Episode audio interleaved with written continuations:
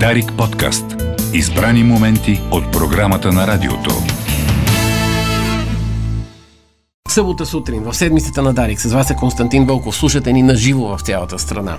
По Дарик Радио може да ни гледате във Фейсбук, в Дарик БГ видеорежисьор е Страхил Митев, Боян Кокудов зад пулта, Вацлав Хавел хубаво го е казал. Може да бъде изгубена само една битка, тази от която предварително си се отказал. Започваме така с вице-президента на България. Иляна А може ли Йотова. да продължим малко мисълта на Васлав Хавел с няколко века преди него? Да.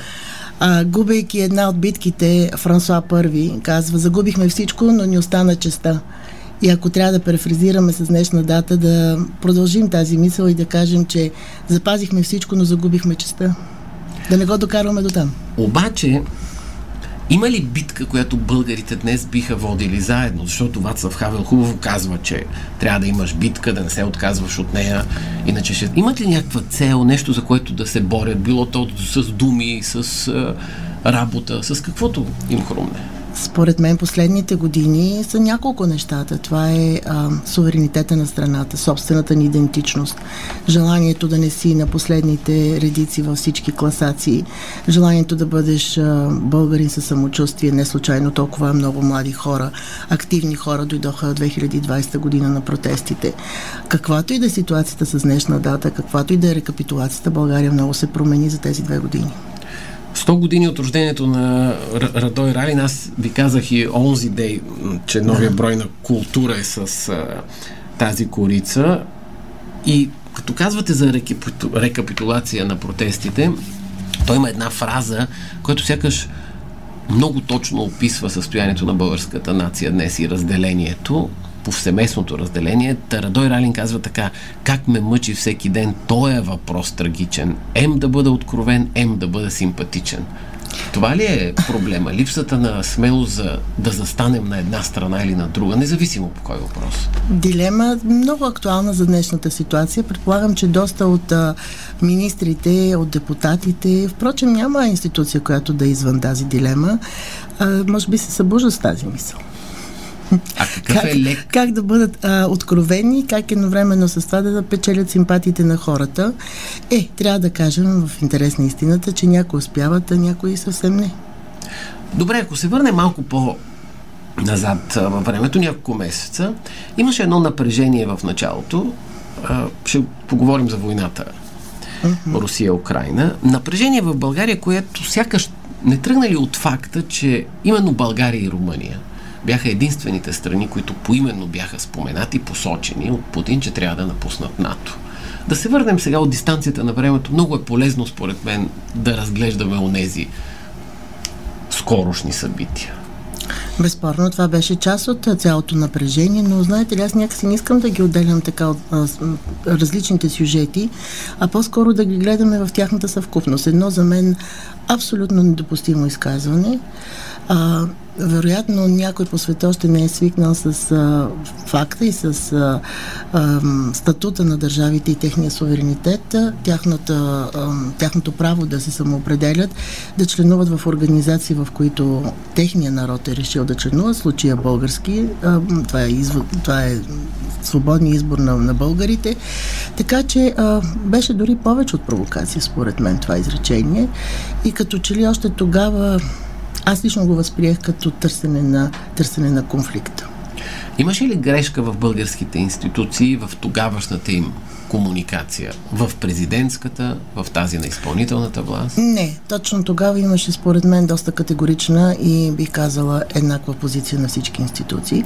Не помня дали имаше специална декларация на Народното събрание, но няколко пъти президента Радев подчертава на различни форуми, в различни а, коментари а, колко недопустима едно такова, една такава позиция. Мисля, че такава беше позицията и на Министерски съвет. Защо след това се започнаха да се разминават не само президентската позиция на изпълнителната власт, но и на двама души, които живеят на един етаж в един блок? Защото ние, а, а в крайна сметка, знаете ли, задавате ми така въпроса, сякаш има упрек в а, начина по който ми го задавате. Аз не смятам, че а, различните гледни точки, различните мнения, дискусията е нещо лошо в а, едно общество. Иначе трябва да се върнем към едни години, които смятам, че сме се разделили още преди повече от 30, в които а, унитарността беше част от нашето ежедневие и никой не смееше или нямаше право да има по-различно мнение, защото преди малко цитирахте Радой Ралин, но той е точно представител на това какво, какво, какво се случва с, случваше с хората, да. които имат различно мнение. А, мисля, че един от първите прецеденти в България на иземване и изгаряне на книга е точно неговите люти чушки. А, позабравили сме сякаш тези събития. Така че аз не смятам, че една дискусия в нашето общество е излишна опасна, че е вредна и че не трябва да я има. Въпросът е дали е дискусия или надвикване. Защото напоследък, като че ли а, дискусията отстъпва на това непременно едната теза да пребори другата, при това не с особени аргументи, а върнахме се към лозунгите и към а, клишетата и с това кой е по-гласовит, кой повече има влияние в медиите, кой има повече достъп до обществените медии. Така, такава ситуация не, не е в полза никому, още повече на нас като българско общество. А липсва задълбочената дискусия. Поздравявам ви, господин Вълков, защото Дарик Радио беше и си остана и надявам се да си остане едно от малкото медии, в които първо хората имат достатъчно време за да кажат какво мислят и второ действително да има дискусии. Дискусии, които провокират мислене, а не просто това, което сме прочели като заглавия в различни други издания или в които някоя партийна централа е подсказала. Така че няма нищо лошо в това да се стимулира тази дискусия. Пак казвам дискусия, но не надвикване и непременно да е, а, се филтрират мозъците в една посока. Ние сме достатъчно разумни хора. Достатъчно много преживяхме в целия този над 30 годишен преход. Всеки един от нас може да направи своята преценка. Защо не оставим и на младите хора сами да се ориентират? Защо непременно трябва да ги сложим в някакъв кълъп? Защо непременно трябва да им кажем това е правилното мислене? А, точно по този повод много се изненадах а, от една реплика на министър-председателя през изминалата седмица, който каза, ние трябва да застанем на правилната страна на историята. Какво означава според вас? Ето аз също съм журналист и в случая ви питам, какво означава да застанем на правилната страна на историята? Правилна според кого? правилна според коя дистанция на времето, според кои факти. И тук идваме до, втория, до втората тема, според мен много важна, че в желанието си да се надвикваме един друг, в желанието си по някой път да роболепничим към една или друга световна сила, не, не прави изключение нито към едната, нито към другата, като че ли забравяме собствената ни европейска принадлежност и това, че точно Европа трябва да бъде един от лидерите в взимане на тези много тежки решения в момента. А второто нещо, че сякаш забравяме нещо много важно за историята. Историята са преди всичко фактите. Като говорите за Европа, в дните след 24 февруари тази година Европа настояваше тази война да спре много бързо. Така е, да. За какво настоява сега Европа? Според мен това, което най-много липсва на, на европейската политика и впрочем това изобщо не е прецедент, защото последните кризи, които се заредиха още от економическата криза от 2008 година, премине се през кризата с миграцията, след това пандемията сега, сякаш доминиращото поведение на Европа е повече на наблюдател, на супервайзер, отколкото на реален участник. Казвам го с голяма болка, защото а, аз съм убеден европеец и смятам, че точно Европейския съюз, политическия съюз, Европейски съюз, трябва да бъде, а, трябва да има своята лидерска позиция особено на национално ниво. Знаете ли, откакто се роди тази длъжност за върховния представител за външна политика, сякаш парадоксално, но обратно пропорционално на това, че вече имаме конкретна такава личност, с конкретен екип, с конкретни правомощия, които наистина не са кой знае колко много, стана обратно пропорционално на намесата и то разумната, тежката намеса на Европейския съюз на международната сцена. Нещо тук не ни достига и това го казвам не само аз. Вижте, в последните дни как се възроди тази идея в а, рамките на европейското семейство за, за промяна в договорите. Когато а, аз и мои колеги в Европейския парламент преди няколко години за първи път заговорихме, че трябва да има промяна в договорите. И в договора за еврозоната, и в договорите за политическите оценки при разширяването. Ако щете дори в Лисабонския договор, защото е много слаб документ, тогава някакси на много хора това им звучеше много далечно, много еретично. Казаха, ме чакайте, знаете ли какво значи това да премине през одобрението на всяка една от държавите членки. Ето днес обаче това вече става доминираща позиция. И защо? Защото се оказа, че ние нямаме достатъчно вътре взаимни обвързаности в тези договори, така че Европа да има своята лидерска позиция. А, много ми се ще в този, аз вече виждам един, една трета фаза в развитието на конфликта в Украина, Европа наистина да има своята тежка дума. Но не е ли странно, че нито една от трите страни в конфликта, Русия, Украина и НАТО, Европа разбира се, сякаш не искат преговори за мира в момента?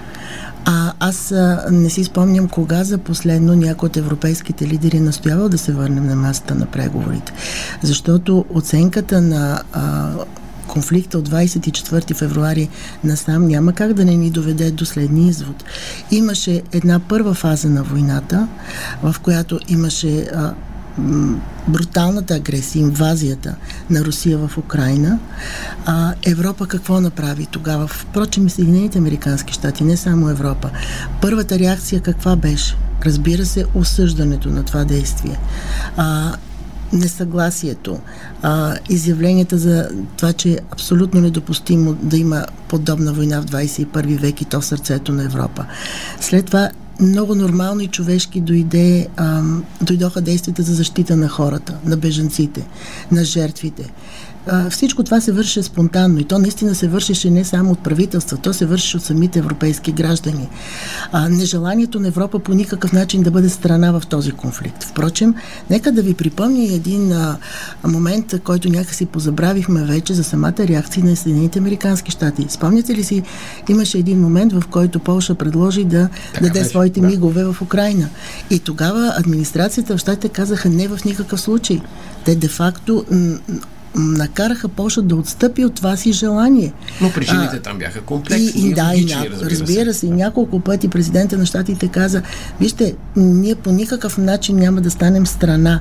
НАТО няма място там. Щатите нямат място там. Европа няма място там в този конфликт. Трябва той обаче незабавно да бъде спрян. След това обаче имаме една втора фаза на войната. Тя дойде някъде след а, една една голяма конференция, ако си спомняте в американската база в Рамштайн, когато се събраха над 40 държави. Това, впрочем, е прецедент. Аз не познавам в моята биография политическа да съм се сблъсквала друг път с информация за такова крупно събитие, където вече нещата бяха преформатирани след първоначалния шок от това, което се случи след желанието а, да няма война, да се помага повече, да, да повече на места да бъде от, а, хуманита, в хуманитарна посока изведнъж нали, ние почнахме да говорим за това, кой ще победи в тази война и се даде старт на все по-голямото въоръжаване на Украина. Ето тук, в тази ситуация, на мен вече, понеже питате къде е Европа, ами няма и Европа, защото я няма лидерската позиция. Няма нито една среща на върха, която а, на европейските лидери, която да е взето каквото и да било решение по-конкретно за това как Европа действа в тази ситуация. А, да, има отделни страни, които се изключиха, те не изключиха договори, но имат решение на своите парламенти, на Бундестага, например, в Германия, на, на Франция за изпращане на тежко въоръжение в един последващ етап. Но общо европейско решение ние нямаме. Първо, защото формално няма документ, който позволява подобно нещо. Той не е записан взимането на такова решение нито в Лисабонския договор, нито в някои от другите договори. Но второ, защото някак си липсва лидерската, лидерския хъс, ако щете, лидерското самочувствие да се вземе такова решение на общо европейско ниво. И както виждате, различни девиации, както стана и с решението на Българския Анализът от тази сутрин, как ще коментирате, то е НАТО усилено снабдява Украина с оръжие в момента. Първо, докъде ще издържи Москва и второ, все пак и секретаря на националната сигурност на Украина Алексей Данилов заяви, че украинците не се готвят за преговори, а за капитулация на Русия. Ами вижте, това, е, това са различни, различни сигнали в различни посоки. Сякаш повече се говори от гледна точка на това желаното да стане действително, в зависимост от коя страна се артикулират тези предложения, отколкото и на реалната ситуация. Но знаете ли, а, преди няколко дни един факт, който като че ли също така някакси мина като даденост и много малко коментари, за съжаление, се появиха в тази посока. Има решение на а, Камерата на представителите в Съединените Американски щати за отпускане на една помощ за Украина, ако не ме лъже памета, вече 40 милиарда долара. Една огромна част от тези средства е за въоръжение. Ако представите ли си страна, която се въоръжава с такива средства в центъра на Европа, как Европа ще се чувства, ще бъде ли достатъчно сигурна, ако тази страна все пак реалности са такива. Тя не е член на НАТО, тя не е член на Европейския но също така съюз. е нападната. Но, да, нападната е, но самата, самото съотношение на силите какво ще бъде. Впрочем, това е един въпрос, който вече стои на маста на доста европейски правителства. И сега, когато трябва да се вземат решения до края на този месец, защото ще има много срещи на различни нива в Европейския съюз, аз правя една прогноза пред вас, че този въпрос ще бъде поставен на масата. А, има една много сериозна опасност в всичко това и това е доколко и на къде ще се разширява този конфликт. Защото сигналите, които са за Приднестровието, сигналите, които са към Молдова, в никакъв случай не трябва да бъдат подценявани. А това означава разширяване на конфликта и до този момент никой не може да предвиди как ще приключи. Имате ли информация дали българските служби се справят с а, сложната ситуация към момента? Защото в дните след 24 февруари редица европейски служби се оказаха в положение на проспана атака, имаше оставки, уволнения и така нататък. А, тоест не беше Визирате локален. и на германския да, случай. Да, не беше локален проблема с а, службите, но какво е положението към момента? Аз не мога да направя такава преценка и едва ли а, някой, може, може би тези, които, тези няколко човека в държавата, които четат всички документи, доклади, които идват от службите, но не съм склонна да им хвърля цялата вина. Още повече а, много сериозни служби с много сериозна разузнавателна мрежа, както виждате, не се справиха в тази ситуация. А, по-скоро, ако ме питате за българския, българска на български терен, на българска почва, като че ли ажиотажа по отношение на нашите служби имаше повече политически привкус, отколкото някаква реална критика. Целта не беше реалната критика, по-скоро заиграване чисто политически, а може би някой си правеше сметка и че а, ще намърда там свои хора. Мислите ли, че ако в куп Народното събрание, президентството и правителството биха застанали на страната на агресора, а не на жертвата в началото на конфликта, щеше да има такова разделение в българското общество. Говоря за началото на конфликта. Безспорно щеше да има същото разделение.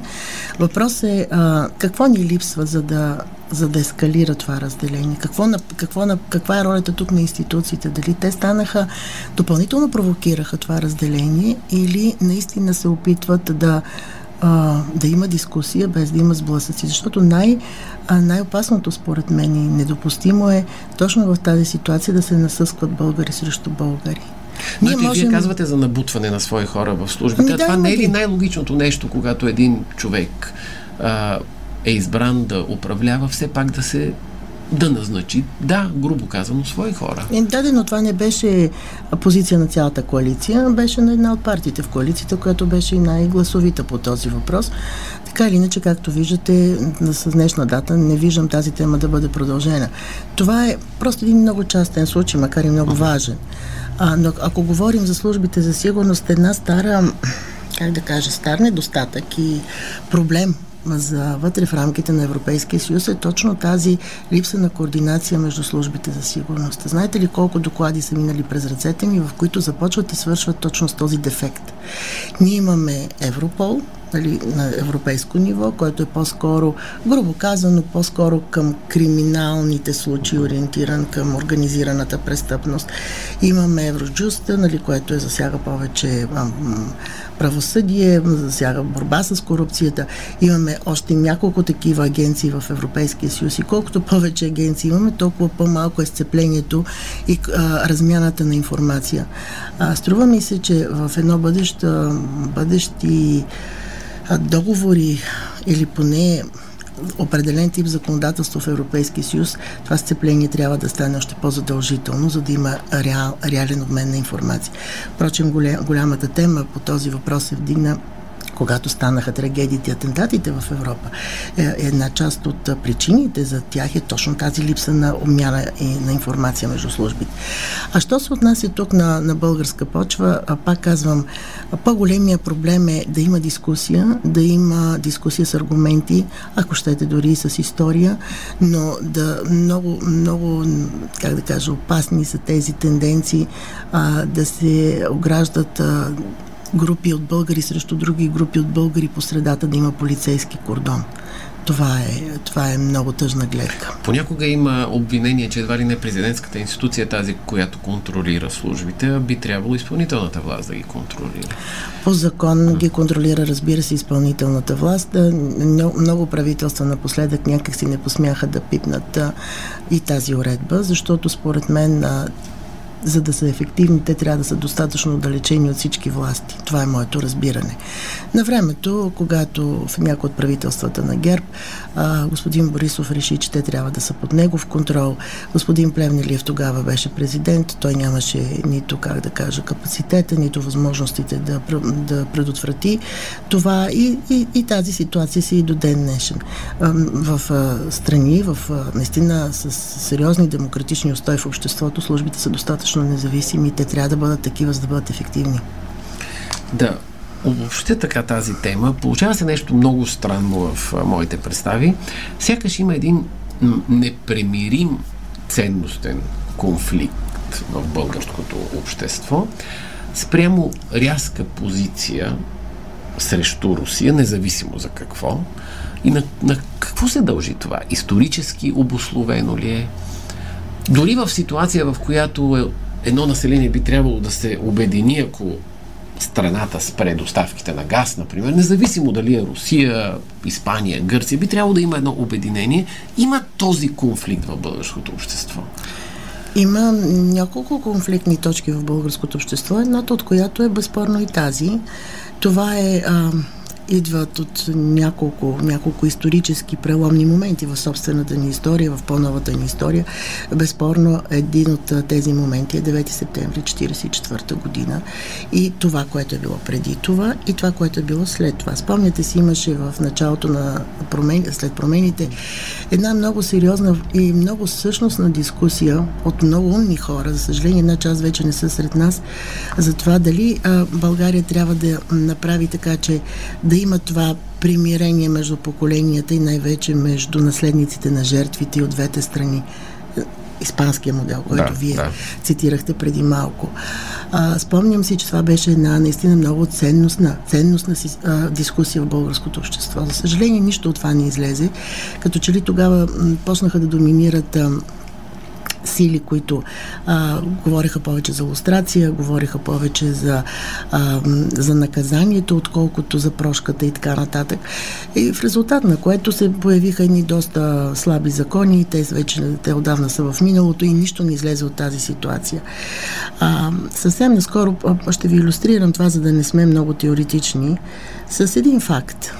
Има една инициатива на българи, и на журналисти, наши колеги, да се направи голям паметник на а, децата жертви. Няма значение от епохата, от войните или от периода в българската история.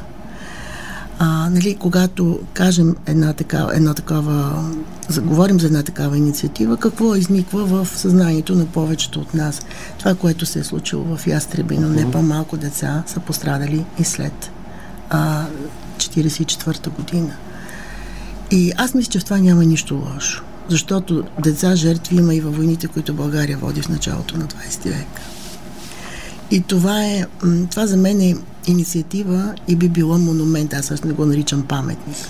Монумент на бъдещето. И нямате си на представа каква огромна съпротива срещу това нещо, защото отново се разделяме на комунисти и антикомунисти. Не, не, това идеята е много по-добра от това. Но ето това иллюстрира тази все още непреодолените прегради, непреодолените препятствия помежду ни. Аз това казвам, трябва да говорим малко повече по тези въпроси, защото кой печели от това, ако българското общество се разделя? Като едно море, нали? Кой печели? А, да ви кажа, понякога, когато се сблъскваме с яростна защита на Русия, независимо по каква тема, не печели ли възраждане, например? Да, ако, ако го се пренесем на чисто как така, практическо ниво да. по отношение на политическите формации, безспорно да. Даже не зная дали ще ви прозвучи много предизвикателно, но ако така продължаваме, ние ще имаме два отбора в България на политическия Кои са тези терен. два отбора? Възраждане от една така. страна и всички останали от другата. Около Възраждане не, не се ли оформят и сателитни партии, маскирани като уж проевропейски, но всъщност изповядващи техните ценности или не? Кого имате предвид? Не, Няма, не, не съм Дали е възможно? Защото нишата не е малка. Самата партия Възраждане е доста разнородна по своя характер. Там има достатъчно хора и в тяхното ръководство преминали през различни политически формации. А, тя е нов, сравнително нов политически субект. Дайте да видим как ще се развива, но тази поляризация ще доведе точно до това. Аз не съм сигурна, че този наш си собствен национален двуполюсен модел е полезен за страната корупционният интерес до каква степен може да подхранва този интерес? Извън про или против Русия, корупционните интереси. Би го извела вашия въпрос в друга плоскост аз така го разбирам.